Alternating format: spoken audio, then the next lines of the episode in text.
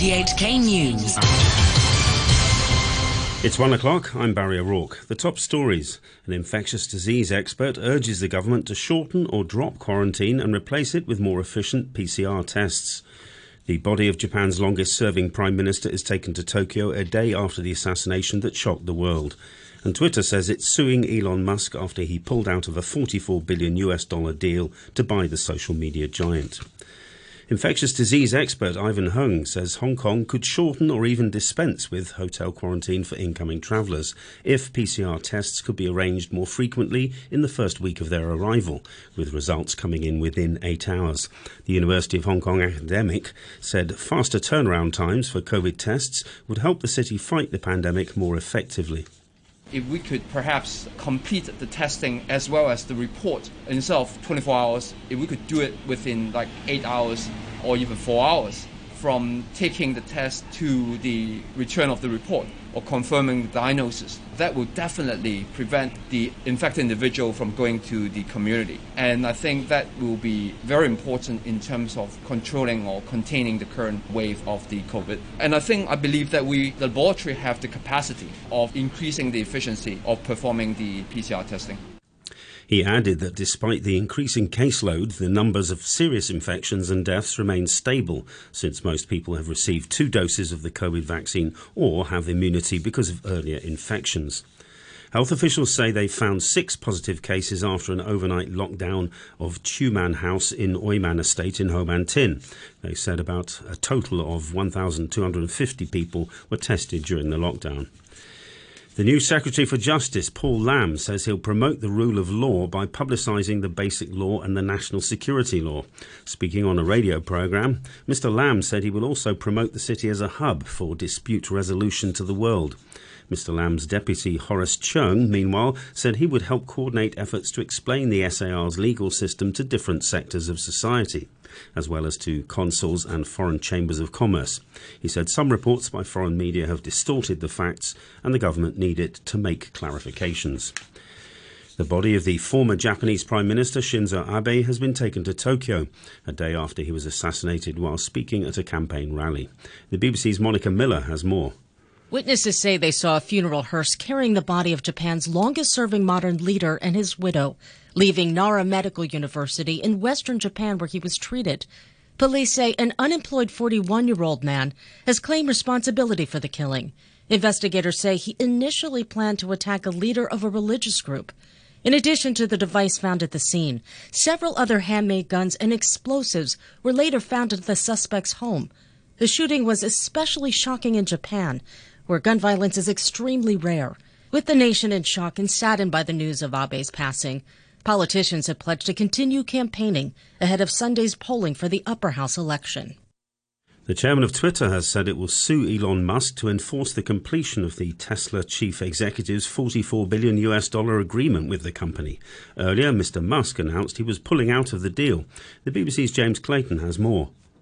Elon Musk is essentially saying that when he put that offer in, he thought that there were more users that actually use Twitter than there actually are. And to be fair, there are a lot of spam accounts on Twitter. Twitter actually said yesterday that they delete a million bots a day. And what Elon Musk says is, oh, I bought something under false pretenses. I thought there were way more active users on Twitter than there actually are. As a result of that, you breached the contract, and as a result of that, I'm pulling out. Whereas Twitter is saying, no, no, no, no, no. We've given you all the information you need, and you are now in breach of this contract, and we'll see you in the US courts.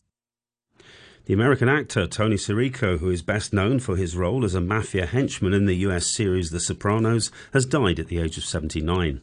He appeared in all six seasons of the show as Paulie Walnuts Gualtieri. His co star, Michael Imperioli, described him as tough, loyal, and as big hearted as anyone he'd ever known. China's factory gate inflation cooled in June to the lowest in 15 months. The National Bureau of Statistics said the producer price index rose 6.1% year on year, compared with a 6.4% rise in May. The Bureau said the consumer price index rose 2.5% from a year earlier, compared with a 2.1% gain in May. And now to the weather forecast for this afternoon and tonight. Mainly fine and very hot with one or two showers this afternoon, moderate east to southeasterly winds. The outlook fine and very hot in the next few days. The current temperature is 33 degrees Celsius. The relative humidity is at 70%. You're listening to RTHK. The time is five minutes past one. Deforestation in Brazil's Amazon rainforest has hit a six year high as an area five times the size of New York City was destroyed in the first half of this year. The BBC's Aina Aslam reports. According to data from the Brazilian Space Agency, nearly 4,000 square kilometers of land were cleared between January and June, the highest figure for the period since record keeping began in 2016. Campaigners blamed the right wing president Jair Bolsonaro for rolling back environmental protections and emboldening loggers and ranchers who clear public land for profit. In a statement, the Environment Ministry defended its record, saying the government had been extremely forceful in fighting environmental crimes. It did not address the recent spike in deforestation. The leader of one of Mexico's most powerful gangs appears to have issued an unusual plea for the country's drug cartels not to target civilians in their increasingly bloody wars. The BBC's Kat Vina reports. In a video circulated on social media, a man claiming to be the leader of the notorious Jalisco New Generation cartel can be heard urging rival gangs to keep the war amongst themselves. Flanked by masked and heavily armed men, Nemesio Oseguera Cervantes insists that we are people who are for the people and ask for religious figures, in particular Catholics, to be spared. The unverified broadcast comes after last month's slaying of two Jesuit priests and a tour guide by suspected members of a drug gang, a crime that shocked Mexico and drew condemnation from the Pope. More than 30,000 people were killed in Mexico last year.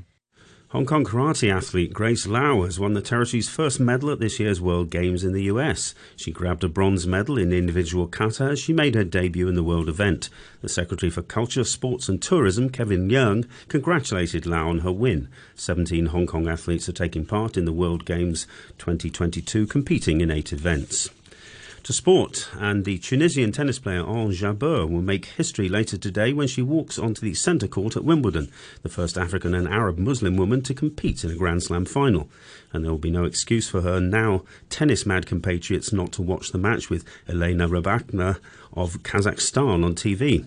It's the Muslim festival of Eid al Adha, a holiday. Jabeur was asked whether she'd allowed herself to imagine being the Wimbledon champion yeah, a lot of times uh, imagine myself giving the good speech, holding the trophy, seeing the trophy. I did all of it, you know. Now I need really to hold the trophy. That's the only thing left for me. But I, I believe in that. Uh, I know that I can do it. I'm all the way there. I mean, there is one match left, so hopefully I'll give it all.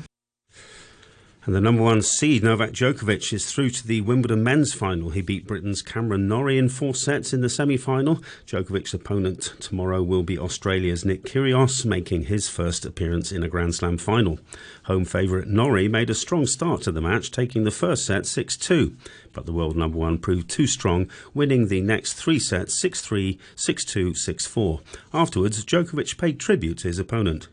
Cameron didn't have much to lose. You know, he's playing probably tournament of his life, and uh, obviously playing at home, it's never easy. But uh, you know, I wish him all the best. He's uh, he's a great player. I have a lot of respect for him.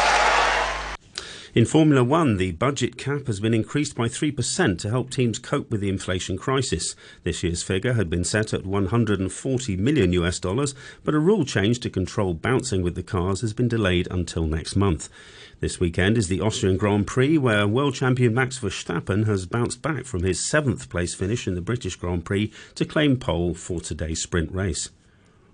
It's a very tight qualifying, and it's uh, it's a really challenging track as well to get everything right. There are not that many corners, but the corners you have are quite tricky and easy to make a mistake. But uh, yeah, of course, very happy with pole. But I also know that you know tomorrow and, and Sunday you you can get the points.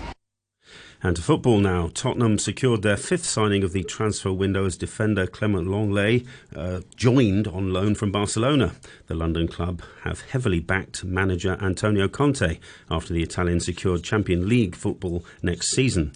Lenglet will join Richarlison, Ivan Perisic, Yves Bissouma and Fraser Forster as new faces at Tottenham Hotspur Stadium next season. The French international joined Barcelona from Sevilla in 2018 for 35 million euros. $36 million, and won the La Liga title in his debut season. To end the news, the top stories once again. An infectious disease expert urges the government to shorten or drop quarantine and replace it with more efficient PCR tests. The body of Japan's longest serving prime minister has been taken to Tokyo a day after his assassination, and Twitter says it's suing Elon Musk after he pulled out of a deal. And that's all the news from RTHK.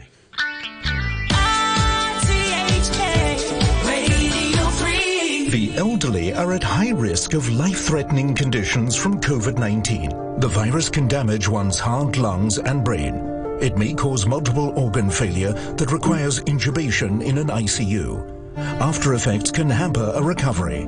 Vaccines reduce risks of serious illness, hospitalization and death. Experts advise that any elderly person who has had a flu shot can safely receive COVID-19 vaccines. Get vaccinated early. Stability is the cornerstone of development. For the past 25 years, Hong Kong has been resilient when facing challenges. Today, we embrace more development opportunities. Through integrating into the national development and with the advantage of one country, two systems, Hong Kong will boost its economy, improve people's livelihood, and consolidate its international standing. Let's build Hong Kong's future together. A new era. Stability, prosperity, opportunity. RTHK Radio 3. And it's time for some of those great road trip tunes. Now, I understand this is purely subjective. What my uh, road trip tunage of choice may be different than yours, but we got some requests coming in. Also, the music masterclass from Dr. King. And we're kicking it off first with Miss Sherry's choice a little Seals and Croft Hummingbird. Right here on Radio 3.